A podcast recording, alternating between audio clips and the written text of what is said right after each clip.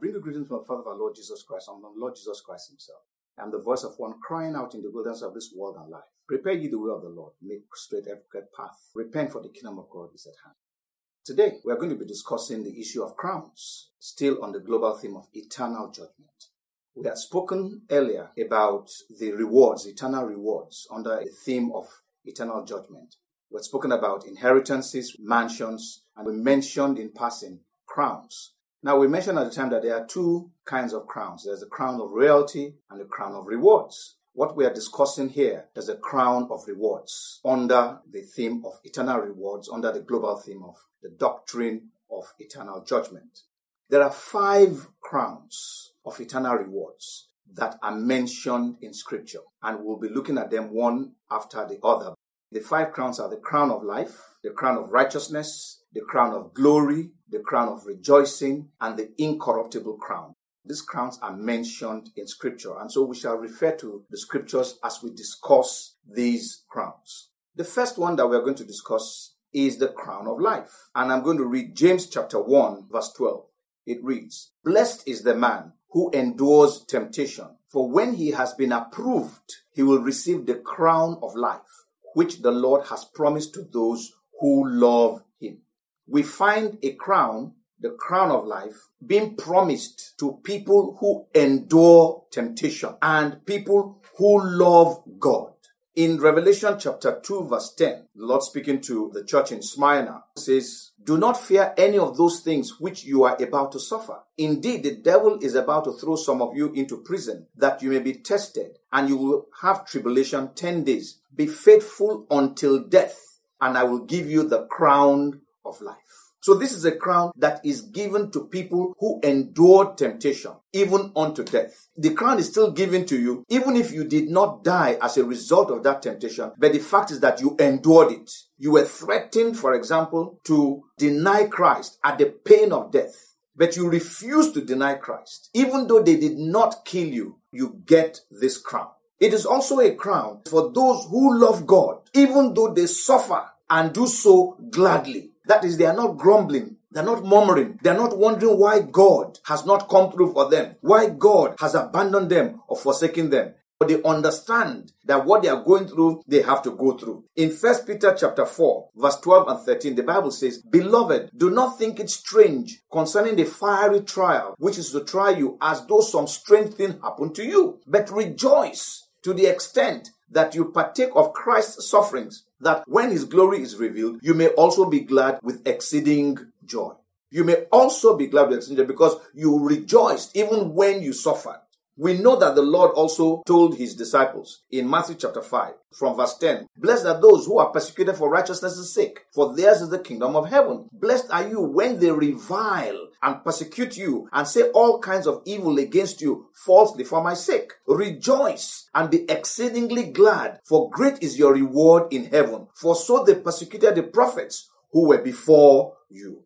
So you cannot be in the kingdom of God I perceive that from what we've read. If you are unwilling to suffer persecution or unable to endure and overcome temptation. In 2 Timothy chapter 3 verse 12, the Bible tells us clearly, it says, Yes, and all who desire to live godly in Christ Jesus will suffer persecution. You will suffer persecution because you have chosen to live for God. In Second Thessalonians chapter 1, I'll read from verse 4 to verse 8. Let me take it from verse 3. We are bound to thank God always for you, brethren, as it is fitting, because your faith grows exceedingly, and the love of every one of you all abounds toward each other, so that we ourselves boast of you among the churches of God for your patience and faith in all your persecutions and tribulations that you endure, which is manifest evidence of the righteous judgment of God, that you may be counted worthy of the kingdom of God for which you also suffer. Being worthy of the kingdom of God is intricately tied to the fact that we will suffer we will go through temptation. We will have to endure, overcome, and do so with gladness in our hearts. Verse 6 Since it is a righteous thing with God to repay with tribulation those who trouble you, and to give you who are troubled rest with us when the Lord Jesus is revealed from heaven with his mighty angels in flaming fire, taking vengeance on those who do not know God and on those who do not obey the gospel of our Lord Jesus Christ. So it is expected, it is natural that if you are going to get into the kingdom of God, you will go through tribulation, you will go through persecution. And it is not enough to suffer persecution for a while and then give up when it matters the most. Let me read Matthew chapter 24 from verse 9 for completeness to verse 13. Then they will deliver you up to tribulation and kill you. It's talking about the end times. And you will be hated by all nations for my name's sake. You see, there's nothing you're going to do about it. The world is not going to like you. If you are a child of God, the world is not going to like you. The world's going to hate you. And then many will be offended, will betray one another, and will hate one another. It's going to be a falling away. Then many false prophets will rise up and deceive many. And because lawlessness will abound, the love of many will grow cold. But he who endures to the end shall be saved. So it is not enough to endure temptation for a while and then give up. The story is told of a man in Roman times during the persecution who was asked to renounce Christ and he refused. Then they brought his daughter, his only child, and began to torture the little girl. And the girl was wondering why the father was looking at her. Eventually, the father said, Jesus, you know, if it's me alone, I would do everything. But because of this little girl, I just have to. And so he went ahead and renounced Christ. Three days later, the girl died. He didn't save the girl. And he had done what he shouldn't have done. He had renounced Christ. So he had lost the crown of life. That is, if he would ever get into eternity. This is the reason why we must teach the truth that is in the Word of God and not be talking about a prosperity gospel that holds nothing whatsoever. The second crown is the crown of righteousness. I'm going to read 2 Timothy chapter 4 and verse 8. Finally, there is laid up for me the crown of righteousness, which the Lord, the righteous judge, will give to me on that day, and not to me only, but also to all who have loved his appearing. This is a crown that is given to those who lived righteously despite life's challenges. They lived righteously. They were tempted to pay a bribe, but they held back and went through the challenges that they needed to go through. They get a crown of righteousness. Also, those who eagerly are yearning for the Lord's return, they also get a prize. They also get this crown. We're going to look at that now. The people who are going to benefit because they are yearning for the return of the Lord Jesus. In Titus chapter 2, verse 11 to 13, he says, For the grace of God that brings salvation has appeared to all men, teaching us that denying ungodliness and worldly lust, we should live soberly, righteously, and godly in the present age, looking for the blessed hope and glorious appearing of our great God and Savior Jesus Christ. When we live righteously, we are actually looking forward to the Lord Jesus Christ coming because if you are expecting him to come, you will live righteously. In First John chapter 3, verse 2 and 3. Beloved, now we are children of God, and it has not yet been revealed what we shall be. But we know that when he is revealed, we shall be like him, for we shall see him as he is. And everyone who has this hope in him purifies himself just as he is pure. If you are looking forward to the return of the Lord Jesus Christ, you will purge yourself. You will live righteously. And it is this righteous living that is also part of our yearning for his return to come quickly. In 2 Peter chapter 3, verse 11 and verse 12, it says, Therefore, since all these things will be dissolved, all the things that we see on the earth will be dissolved, what manner of persons ought you to be in holy conduct and godliness, looking for and hastening the coming of the day of God. We speed up that day. We hasten it. How do we do that? We do that by preaching the gospel. In Matthew chapter 24 verse 14, the Bible tells us, and this gospel of the kingdom will be preached in all the world as a witness to all the nations, and then the end will come. The preaching of the gospel does not always yield people coming to Christ. It is good if they did come to Christ, but it is so that it will be a witness to all the nations of the world, that they preached the gospel to them, that they heard the gospel and they refused Christ. So they will have no basis for defending themselves when they stand before God. You and I are supposed to preach the gospel dutifully with love in our hearts that people might receive understanding. And if in their hearts they are touched by it, the Spirit of God works in them, they do receive it, glory be to God. If they don't, yet you have preached the gospel because this gospel must be preached to all the world. It is instructive to note that, especially in the United States of America, Canada, and some other Western nations, where freedoms are espoused, even though some of those freedoms one begins to question, but people want to emigrate to those nations. Muslims are emigrating to those nations, and they are emigrating from nations where the gospel cannot be preached. Yet they come to those nations, and instead of befriending them and getting them to hear the gospel, we berate them. We come from a posture of hatred for them. But we're supposed to love all men. So you see, if you are truly yearning for the return of the Lord Jesus Christ, immigration will be something that as a Christian, you would actually push forward in your nation.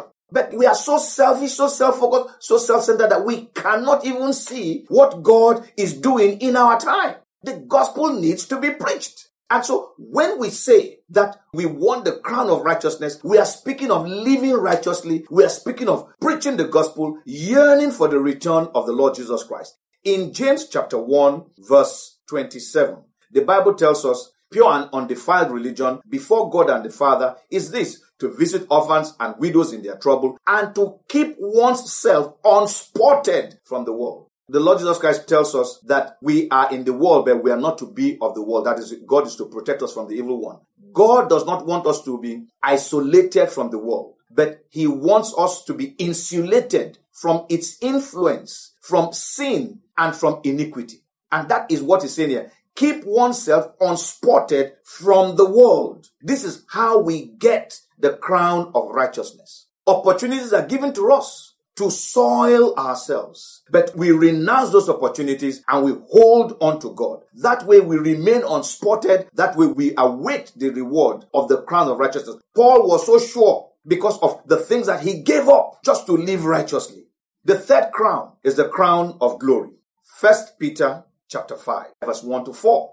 The elders who are among you, I exhort I, who am a fellow elder and a witness of the sufferings of Christ, and also a partaker of the glory that will be revealed, shepherd the flock of God, which is among you, serving as overseers, not by compulsion, but willingly, not for dishonest gain, but eagerly, nor as being lords over those entrusted to you, but being examples to the flock. And when the chief shepherd appears, you will receive the crown of glory that does not fade away.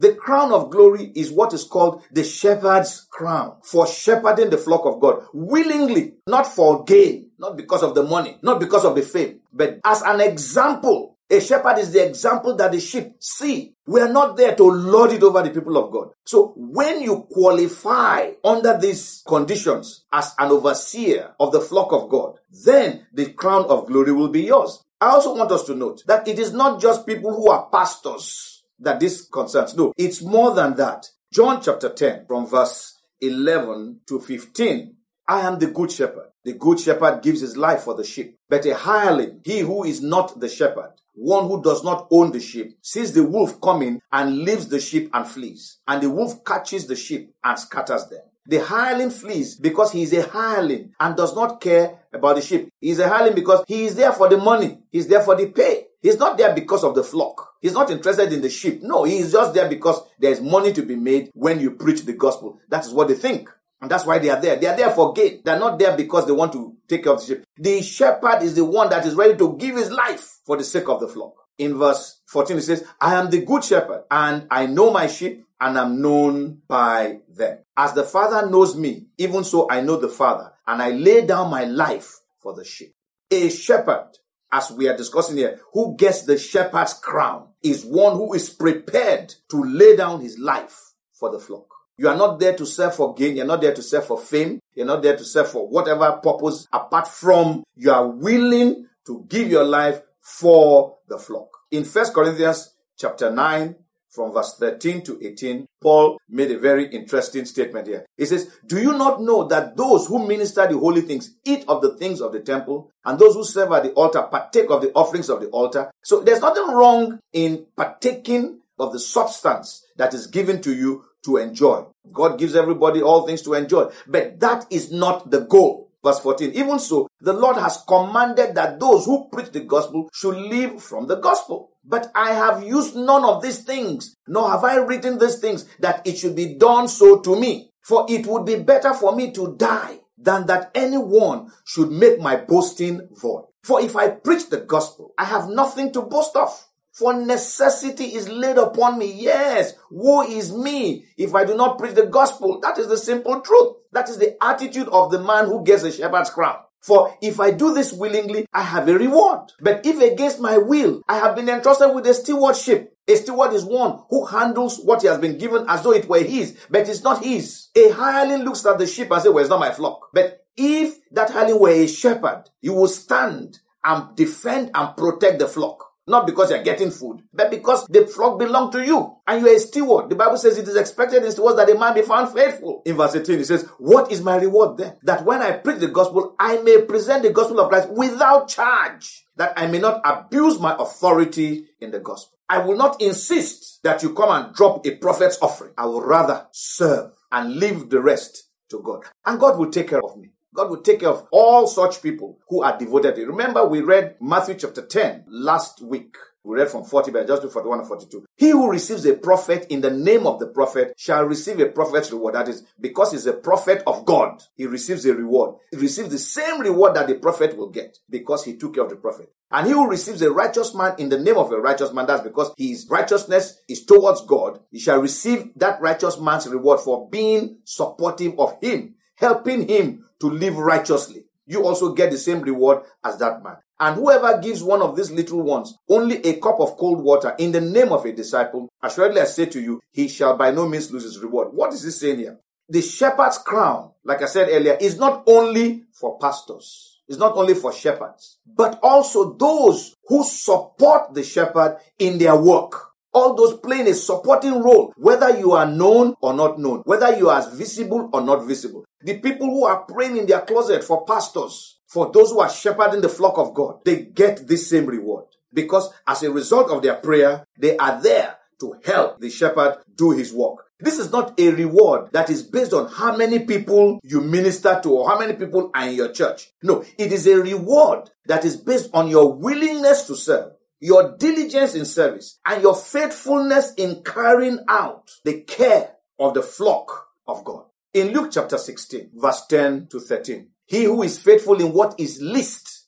is faithful also in much. So it is not how much you are given, it's how faithful you are. If you are faithful in taking care of two people that God put in your care, as far as God is concerned, you are faithful in much. If you are not faithful in much, you can never be faithful even they give you two people. And he who is unjust in what is least is unjust also in much. Therefore, if you have not been faithful in the unrighteous mammon, who will commit to your trust the true riches? There are true riches that will be given. This is where the true riches are, the rewards. If you were not faithful in the little that was given to you here on the earth, how do you think they will give you anything in eternity? And if you have not been faithful in what is another man's, who will give you what is your own? Who will give you anything if you did not take care of the flock of God? If you were not interested in supporting the pastors, in supporting those who minister to the saints? No servant can serve two masters. For either he will hate the one and love the other, or else he will be loyal to the one and despise the other. You cannot serve God and mammon. And in 1 Corinthians chapter 4 verse 2, the Bible says, it is required in stewards that one be found faithful. What is required here is that you are faithfully serving God. You are faithfully watching over the flock of God.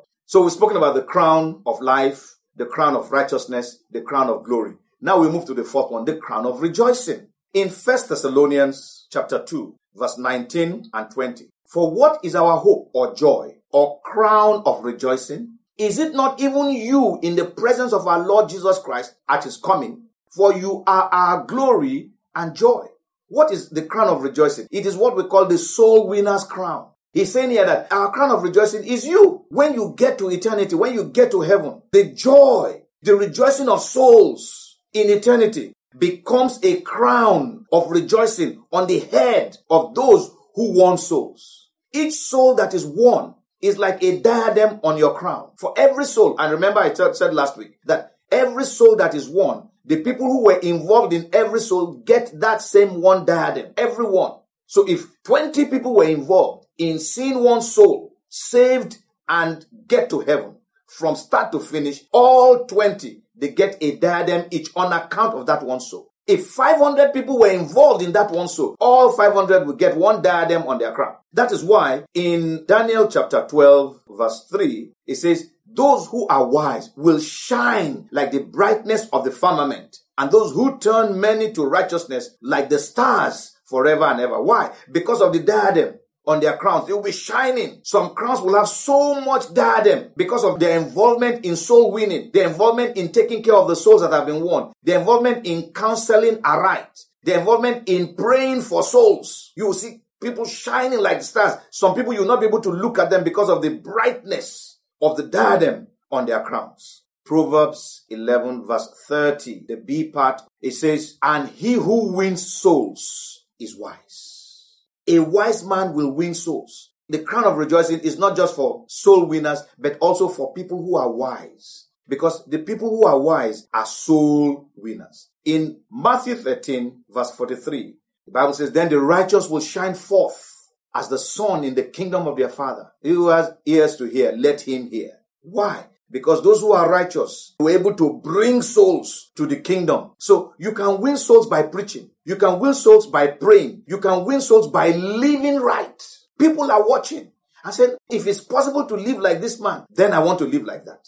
So you become an example. So you will see that it is possible to win all the crowns. Because as people are looking at you as an example, you can get the crown of glory, the crown of a shepherd. As people are looking at you living a righteous life, you get the crown of righteousness. As people are watching you overcoming temptation, you get the crown of life. So all these crowns can be yours. It's not just that you get one crown and no, there are some people that will have several crowns on their heads. In James chapter 5, we see another type of soul winner. James 5 verse 20. It says here, let him know that he who turns a sinner from the error of his way will save a soul from death and cover a multitude of sin. When you see your brother going into sin, your sister walking into sin, and you lovingly discipline, chastise, or bring them to the place of righteous living, you have saved that soul. You will get a crown, the crown of rejoicing. A diadem comes on your head because of those people. So it is not just about people coming to Christ, but the people who have left coming back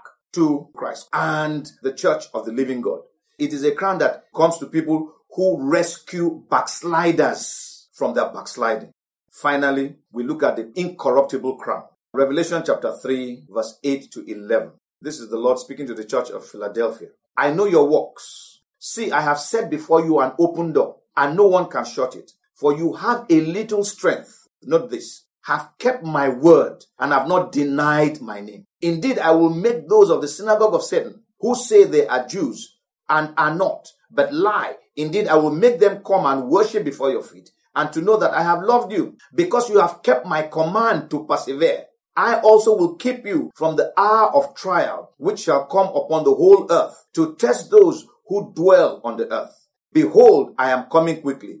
Hold fast what you have that no one may take your crown. This is a crown for those who endure deprivation for the sake of Christ and of the gospel. These people endure deprivation. The same can be said of the church of Smyrna in Revelation chapter 2, where the Lord counseled them to be ready to go through trials and temptation. These people, the Bible tells us in verse 8, the church in Philadelphia, he said, even though they had little strength, they kept his word and did not deny his name. They refuse to renounce the name of the Lord Jesus Christ. In Hebrews chapter 10, from verse 32, the Bible says, But recall the former days in which after you were illuminated, you endured a great struggle with sufferings, partly while you were made a spectacle by reproaches and tribulations, and partly while you became companions of those who were so treated. For you had compassion on me in my chains, and joyfully accepted the plundering of your goods, knowing that you had a better and an enduring possession for yourself in heaven. This is what is being said here. The incorruptible crown goes to people who endured suffering for the sake of the gospel. They took their properties. They were denied rights because of the gospel. You see, God does not expect you and I to fight for our rights. We have no rights to fight for. That is why he said in Matthew chapter 5, verse 39 to 42, he says, But I tell you not to resist an evil person. For whoever slaps you on your right cheek, turn the other to him also. If anyone wants to sue you and take away your tunic, let him have your cloak also. And whoever compels you to go one mile, go with him too. Give to him who asks you, and from him who wants to borrow from you, do not turn away. That is the word of the Lord. It may seem tough for us, but there is a reward attached to these things in eternity. In 1 Corinthians chapter 9, Paul writing here from verse 25, he says, And everyone who competes for the prize is temperate in all things. Now they do it to obtain a perishable crown, but we for an imperishable crown. I think I explained this last week or two weeks ago. He's speaking here about the Olympians crown, which was basically a wreath made of carnation or palm frond or something of that sort. And it was given to them. And he said they are temperate, running for that perishable crown. That crown that once they receive it, it's green, but a few days later, it withers and it's nothing to show off. Yet we, for an imperishable crown, an incorruptible crown. Therefore, I run thus, not with uncertainty. Thus I fight, not as one who beats the air, but I discipline my body I put my body under, I bring it into subjection, lest when I have preached to others, I myself should become disqualified. I put my body under. When it say, no, but you should fight for this, you say, no, I'm not going to fight for it. Let God do the fighting for me. I will leave it in the hands of God. If it is something that God wants me to have, fine. If not, let it stay. In 2 Timothy chapter 2, verse 3 to 5, he says, you therefore must endure hardship as a good soldier of Jesus Christ. We must be willing to endure hardship. The Lord Jesus Christ told Pontius Pilate, I can right now call angels to come and rescue me. But this earth is not my kingdom. It is what my father wants me to go through. I'm ready to go through with it. So as a soldier of Christ, we must be ready to endure hardship. In verse 4 it says, no one engaged in warfare entangles himself with the affairs of this life, that he may please him who enlisted him as a soldier. And in verse 5 it says, and also, if anyone competes in athletics, he is not crowned unless he competes according to the rules. There are rules. You cannot be fighting for your rights here as a Christian and expect that you are going to be receiving this crown because you have fought for your rights already. So God is not fighting for you anymore. If you must fight for your rights, do it in your closet where God will speak to you. So these are the five crowns that Christians should expect to receive from the Lord. The crown of life for those who have endured, who have gone through temptation, who have suffered out of love for God with joy and so on and so forth, they receive the crown of life. We have the crown of righteousness for those who live righteously, those who are waiting expectantly and acting as they should act, preaching so that the day of Christ will come speedily. Those who are ready to go all over the world preaching. Sometimes they don't have to physically go there. They can do it like we're doing here now on broadcast, or they can even do it without even broadcasting or praying that the gospel will move speedily. Then we have the crown of glory, which I call the shepherd's crown. It's for those who are taking care of the flock of God, those who are ready to die for the sake of the flock, those who are ministering to those shepherds are part of those who will receive the shepherd's crown. Then we spoke of the crown of rejoicing, which is like a diadem on the crowns of the heads of people. Each diadem represents a soul. And so some people will be shining throughout in heaven because of the souls that they brought to Christ, because of the souls that they helped bring in to Christ. Remember, it is those who endure to the end. So it is the souls that will come at the end that will make it. Those who bring backsliders back are also those who will get the crown of rejoicing. And then there's the incorruptible crown. That's the crown given to people who suffered one deprivation or the other for the sake of Christ and of the gospel. Finally, I close with discussing the significance of sharing about eternal rewards. One, the essence of our sharing is to give believers hope, to encourage them to endure all things for Christ's sake. In 1 Corinthians chapter 9, verse 12, Paul writing says, If others are partakers of this right over you, are we not even more? Nevertheless, we have not used this right, but endure all things, lest we hinder the gospel of Christ. We go through these deprivations. Why? Because we know there's something ahead. We are waiting for that thing. We are hoping for that thing. We are trusting God that that would happen at the end of all that we have gone through or that we are going through that we get a reward for denying ourselves here on the earth. And the Lord Jesus Christ said you cannot even be his disciple unless you are ready to deny yourself, take up your cross daily and follow him. In 2 Timothy chapter 2 verse 10, he says, Therefore I endure all things for the sake of the elect, that they also may obtain the salvation which is in Christ Jesus with eternal glory.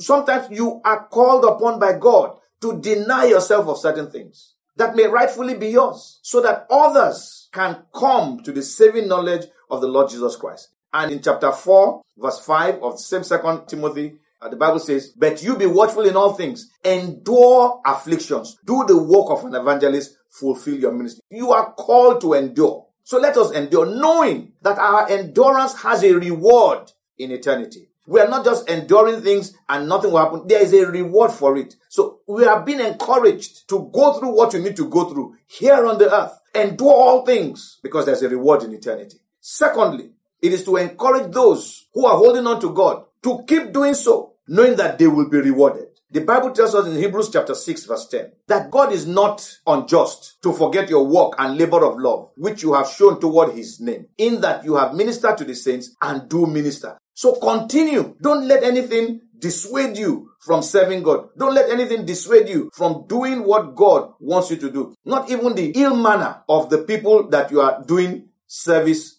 to. But remember, it is God you are serving, not those people. In Galatians chapter 6, verse 9 and 10, he says, And let us not grow weary while doing good, for in due season we shall reap if we do not lose heart. Therefore, as we have opportunity, let us do good to all, especially to those who are the household of faith. Let's look for opportunity to do good, to show the goodness of God in other people's lives. Let's not be weary you know, sometimes you are doing good, you are doing good, and all you get is insults, all you get are people's bad behavior and everything. He says, do not be weary. Don't grow weary. Just continue to do it. Why? God is going to reward you. So this message is to encourage you to keep doing good because there is a reward in eternity. Your reward is waiting for you in heaven. If you will do that which God calls you to do. Finally, it is to warn all and sundry that though it may seem that God is not noticing what is happening. Yet He is. And He will compensate those who have given up things for Him. And He will leave bare those who refuse to seek Him wholeheartedly. In Hebrews 11 verse 6, the Bible says, those who come to God in faith must understand one thing, that without faith it's impossible to please Him. And that He is a rewarder of those who diligently seek Him. God rewards. Understand that God rewards. You may not get any reward here on the earth. But rest assured that there is a greater reward in eternity. In Mark chapter 10, verse 28 to 30, after the Lord Jesus Christ had mentioned that it is impossible for people who love wealth to get into heaven. And they said, ah, if that's the case, then what of us? And the Lord said to them, don't worry, with men it may be impossible, but with God all things are possible. Now in verse 28 of Mark chapter 10, then Peter began to ask him, See, we have left all and followed you. So Jesus answered and said, Assuredly I say to you, there is no one who has left house or brothers or sisters or father or mother or wife or children or lands for my sake and for the gospel's who shall not receive a hundredfold now in this time houses and brothers and sisters and mothers and children and lands with persecutions and in the age to come eternal life. You may not own the houses but you will not want for accommodation. That's what he's saying here. You will gain brothers and sisters in the Lord, even though you have given up your biological brothers and sisters. You may lose the inheritance of your parents because you chose to serve God. They may strike your name off their wills, but God will give you a reward in eternity. You may lose lands, you may lose property for the sake of Christ. You may suffer persecution for the sake of Christ. But note one thing,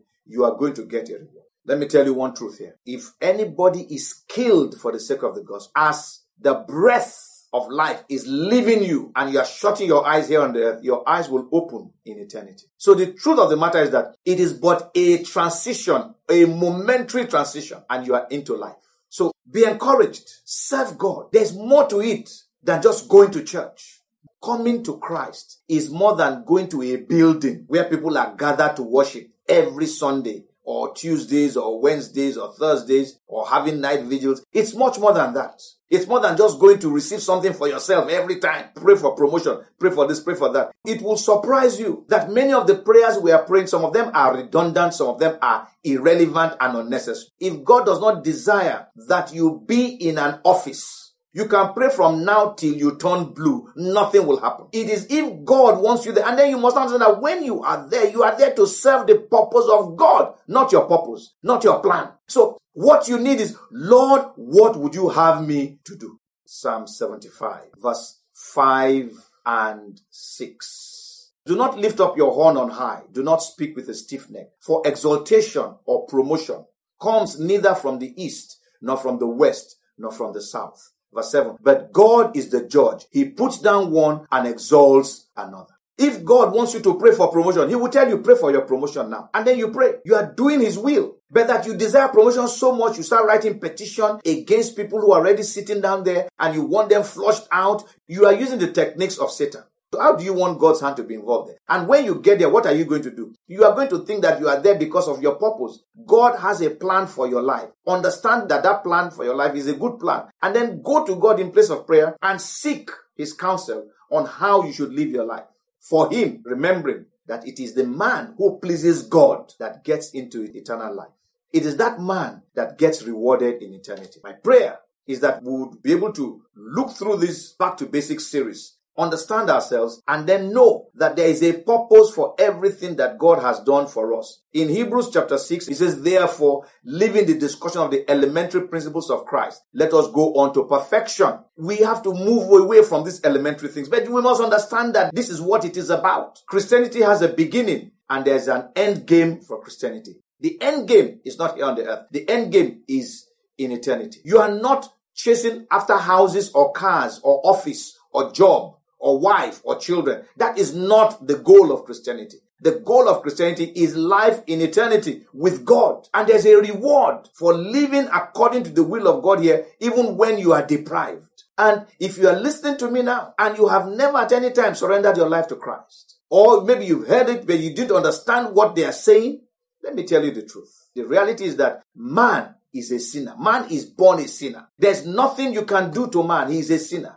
If a man has a bad leg, but he desires to walk straight, it doesn't matter how much he tries, because he has a bad leg, he cannot walk straight. That is the case of all men. All men are born with a bad leg, sin in their lives. It takes Christ to deal with sin in the life of man. And in dealing with sin in the life of man, when Christ has taken away sin from our lives, he now puts in us the power to live above sin. What does that power do? It enables us to obey God because sinners cannot obey God. God now gives you the power to be able to obey Him and then tells you, do it this way. It doesn't make sense that you are trying to do things on your own. So if you are listening to me now and you have never at any time looked at yourself and said, well, I'm a sinner. Today is the day. Understand it. There's nothing you can do about it. You were born a sinner. It is not your fault. Adam and Eve sinned. However, because you were born a sinner, you sinned. So you have the sin of Adam and Eve and you have your own sins. But when you come to Christ, confessing Him as Lord and Savior, the one who paid the price for sin, when you do that, He accepts you. He breathes the breath of life into you. You receive the Spirit of God into your life and you are now able to serve God acceptably. In that service of God, there are eternal rewards accruing to you as you diligently serve God. So I plead with you, if you have never surrendered your life to Christ, this is an opportunity to do so. You can take a kneeling position by your bedside, alone, away from the glare of man, and then talk to God and say to Him that you are a sinner, that now you realize that you have been living a life of sin and that you want to come to Him. You want Him to save your soul and you want Him to save you totally from the stranglehold of sin. You want to begin to live a righteous life and you want Him to help you. And He will. And in helping you, He will also direct you to a place where you will be ministered to what people would normally call a church, but I say a gathering of the people of God. He will lead you to some people, someone or a group of people who will help you to grow as a Christian. And then you get a Bible and begin to read the Bible. You'll be amazed at what God has in store for you because the Bible is God's letter to man. It speaks of man's life, man's beginning and man's end. It speaks of how man, a bad tree, can be made into a good tree that will produce good fruit. By the grace of God, next week we will round up on back to basics. And I pray that the Almighty God will meet you at the point of need, save your soul where salvation is what is needed, sanctify you where sanctification is what is needed, and help you to serve Him. Until then, God bless you.